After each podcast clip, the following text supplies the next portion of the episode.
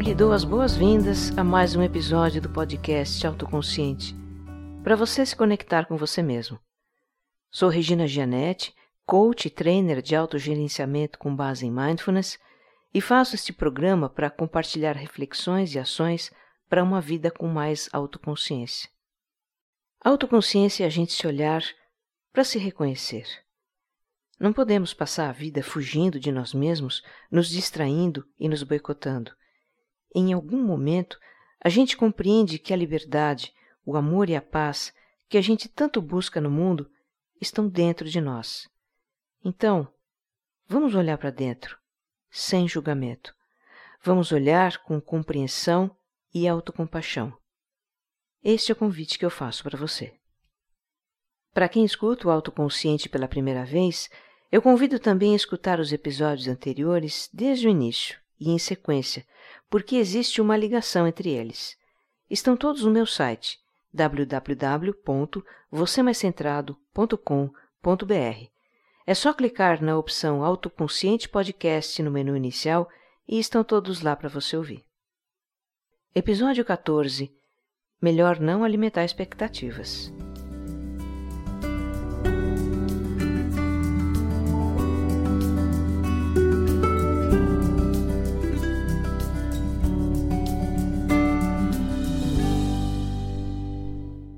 Eu falei de passagem sobre expectativas no episódio 12, aquele das estratégias para lidar com a ansiedade. Agora eu quero aprofundar o assunto porque ainda tem muito que dizer sobre isso. Vamos explorar as causas e os efeitos das expectativas. E talvez no final desse episódio você concorde comigo que a gente vive melhor sem alimentar expectativas sobre nós, sobre os outros ou sobre acontecimentos. Expectativa é a mente imaginando o que vai acontecer, ou como vai acontecer, ou quando vai acontecer, ou tudo isso junto. A gente pode ter as chamadas expectativas positivas, que têm a ver com o que a gente deseja, e expectativas negativas, que têm a ver com o que a gente receia. Eu não sei se você já reparou o quanto a nossa mente cria expectativas o tempo todo sobre grandes e pequenas coisas. Postamos algo legal na rede social e criamos a expectativa de que os amigos vão curtir e comentar e vamos checar se estão curtindo mesmo. Quem nunca? Mandamos proposta para um cliente e ficamos de olho na caixa de e-mail esperando a resposta. Passa um dia, passam dois, aí a gente não aguenta de expectativa e liga para ele, para saber o que achou da proposta, né? A gente vai bem numa entrevista de emprego e cria a expectativa de que vai ser convocado para a próxima etapa. E cada vez que toca o celular, vem aquele pensamento: Será que são eles me chamando? Conhecemos alguém interessante numa festa. O papo é bom, rola um certo clima, e a mente já começa a imaginar se vamos sair juntos da festa e para onde vamos e como vai ser o dia seguinte e tudo mais. Fala-se não. Por que criamos expectativas? É porque somos motivados a evitar o sofrimento e obter o benefício de algo que nos faça sentir bem, seguros, satisfeitos. Eu venho falando sobre isso nos últimos episódios, né? Na origem de tudo, tudo que fazemos, está uma dessas motivações ou as duas juntas: evitar o sofrimento e obter benefício. Quando criamos expectativas de algo que vai ser benéfico para nós, o que acontece? Ficamos animados, esperançosos, antecipamos o prazer. É tão bom pensar no que desejamos, não é? Como diz o autor do livro O Pequeno Príncipe, Antoine de Saint-Exupéry, se tu vens às quatro, às três eu já começo a ser feliz. Já quando a gente cria uma expectativa negativa, é como se estivesse se preparando para lidar com uma situação que não queremos. E aí, se realmente o pior acontecer, não vai ser uma surpresa. E ainda vamos poder dizer: Eu sabia. É curioso, né? O ser humano até suporta ficar infeliz, mas o que ele não suporta é não estar certo. Como diz ironicamente o escritor e cartunista Melhor Fernandes, melhor ser pessimista do que otimista. O pessimista fica feliz quando acerta e quando erra. É do ser humano criar expectativas. Eu, dentro de mim, observo que elas surgem automaticamente, como uma consequência da constante busca da minha mente por evitar sofrimento e obter benefício. Eu talvez não possa evitar de ter expectativas, mas o que eu posso é não alimentá-las é não dar energia para elas. E faz todo sentido não alimentar, porque expectativa demais também gera sofrimento. Você quer ver? Eu posso lhe dar boas razões para não alimentar expectativas. Primeiramente, a expectativa, como a gente viu no episódio lá atrás, é mãe da ansiedade. É um dos fatores que gera ansiedade. Se tu vens às quatro e às três eu já começo a te esperar, ou às duas, ou desde a véspera, o tempo se arrasta, e a espera, que começou gostosa, pode se tornar um sofrimento. O sofrimento de não aguentar esperar pelo que a gente deseja. O imediatismo, que é tão característico dos nossos tempos, contribui muito para isso. Nós estamos muito mal acostumados com as respostas instantâneas da tecnologia, por essa coisa de clicou, aconteceu, e não sabemos esperar. Se alimentar expectativas por si só já traz sofrimento, a impaciência só aumenta isso. Outra razão para não nutrir expectativas é que elas podem nos impedir de alcançar o que nós tanto queremos. É uma grande contradição, né? Eu quero muito algo e acabo não conseguindo justamente porque quero muito. E como é que isso acontece?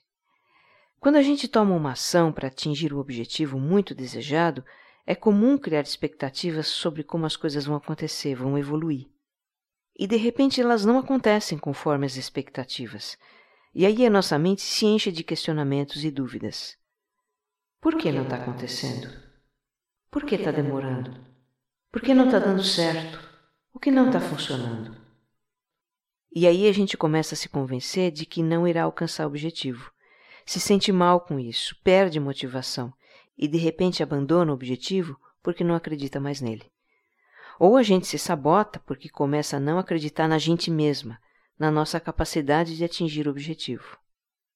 É tipo o caso do time de futebol que começa o campeonato com tudo, super confiante para ser campeão, porque contratou um monte de reforços, está com os melhores jogadores, um técnico fodão e tudo mais. Aí começam os jogos e o time não rende o que se espera dele e vêm as cobranças e pressões da torcida, e o próprio time começa a se cobrar e se pressionar. E quanto mais o time se cobra, mais difícil jogar bem, porque a mente dos jogadores não está completamente no jogo. A mente deles está preocupada demais em não fracassar, e se afligindo com cada lance que não dá certo, e se julgando por não ter um bom desempenho. E com essas coisas na cabeça, eles não jogam bem mesmo, nem tem como jogar. No final das contas, o que mais atrapalhou o time em atingir seu objetivo? A expectativa. Outra razão para não alimentar expectativas é que elas podem distorcer a nossa percepção da realidade, criar uma espécie de auto-engano e tudo terminar numa grande decepção. Eu vou compartilhar uma história minha com isso. Eu tinha 16 anos e paquerava um cara mais velho que fazia faculdade e andava com um puma conversível. Ele começou a aparecer no ponto de encontro da turma, perto de casa, e conversa vai, conversa vem, nós viramos ficantes. Ah, eu vivia nas nuvens. Ele era romântico, carinhoso, perfumado, gato. A gente se via quase todo dia, menos no final de semana, porque ele ia para casa da praia com a família. As minhas melhores amigas achavam meio estranhas algumas atitudes e histórias que ele contava. Então ele ia para a praia todo fim de semana, e era branco feito uma mandioca. Não deu o telefone da casa por quê? Olha, nem lembro por quê, mas ele não deu. E naquela época, contato era só pelo telefone mesmo, não tinha rede social nem celular. Enquanto as minhas amigas questionavam algumas coisas, eu não questionava nada, porque eu estava cheia de expectativas para aquela relação, achando que a qualquer momento ele ia me pedir em namoro. Para encurtar a história, depois de um mês mais ou menos, ele parou de aparecer na rua sumiu. Pouco tempo depois eu soube por um conhecido que o cara era uma central de fake news. Ele era mais novo do que dizia e não fazia faculdade coisa nenhuma. Na verdade, não tinha nem terminado o colégio. Ele não morava onde dizia que morava. O Puma conversível era emprestado e ele não aparecia no final de semana porque o dono usava o carro. Pois é. Dava para desconfiar de que tinha algo estranho com aquele cara. As minhas amigas bem que me alertaram mas eu estava cheia de expectativas e só via o que eu queria ver. E claro, tudo terminou numa grande decepção. Aliás, a expectativa não é só mãe da ansiedade, mas também da decepção, da desilusão e da frustração. Sabe, Um dos nossos grandes problemas é esperar que as coisas aconteçam como a gente deseja, ou que as pessoas sejam o que a gente quer. E isso inclui nós mesmos. É comum criar para nós a expectativa de estar sempre certos, de ter razão, de fazer tudo perfeito, de ser os melhores, etc, etc. Quantas vezes nos decepcionamos conosco mesmos porque esperamos demais de nós? E esperamos demais de nós, dos outros e das coisas porque temos dificuldade em aceitar a vida como ela é. A vida não é perfeita. Problemas acontecem, planos não se concretizam, imprevistos aparecem. Pessoas, incluindo eu e você, também não são perfeitas, têm fraquezas, limites, contradições. Vamos ser realistas. Não ser atingido pelos reveses da vida e ter a garantia de felicidade constante é irreal. E ainda assim, esperamos isso. Eu sei que depois de roer muita unha, me decepcionar, desiludir e frustrar com as minhas expectativas, eu me convenci que o melhor é não tê-las. É verdade que muitas vezes eu crio expectativas sobre algo porque essa é uma tendência da mente humana. Mas eu não brigo comigo mesma, nem me julgo porque, num primeiro momento, criei expectativas. Eu apenas procuro não alimentar aquela expectativa que criei. Nisso, a prática de mindfulness ajuda muito. Primeiro, porque a gente percebe tudo o que se passa na nossa mente e se pega criando uma expectativa. E como expectativa é apenas um pensamento, eu deixo ir esse pensamento. Eu esvazio esse pensamento, levando a atenção para a respiração ou para uma sensação no meu corpo e digo para mim mesma: eu deixo ir a expectativa. Eu desapego dessa expectativa e aceito o que tiver que ser. Olha, eu não sei como estaria a minha vida, como estaria a minha saúde sem essa atitude de não alimentar expectativas. Porque nem sempre eu fui assim. No passado, eu atuei como executiva de uma grande empresa de comunicação. Tinha um ótimo salário e uma estrutura que eu julgava ser sólida. Eu tinha lá as minhas expectativas com relação à vida profissional e financeira, mas nada que me deixasse muito ansiosa. Na verdade, eu era muito segura nessas áreas da vida. Até que em 2001, depois do ataque terrorista aos Estados Unidos, estourou uma crise na minha editora e eu fui demitida. Eu resolvi que dali para frente iria trabalhar como autônoma porque eu queria ser uma mãe mais presente para os meus filhos, que eram pequenos. E aí, sem o salário e as garantias de um emprego, eu comecei a experimentar uma certa insegurança e a viver sob o peso das expectativas.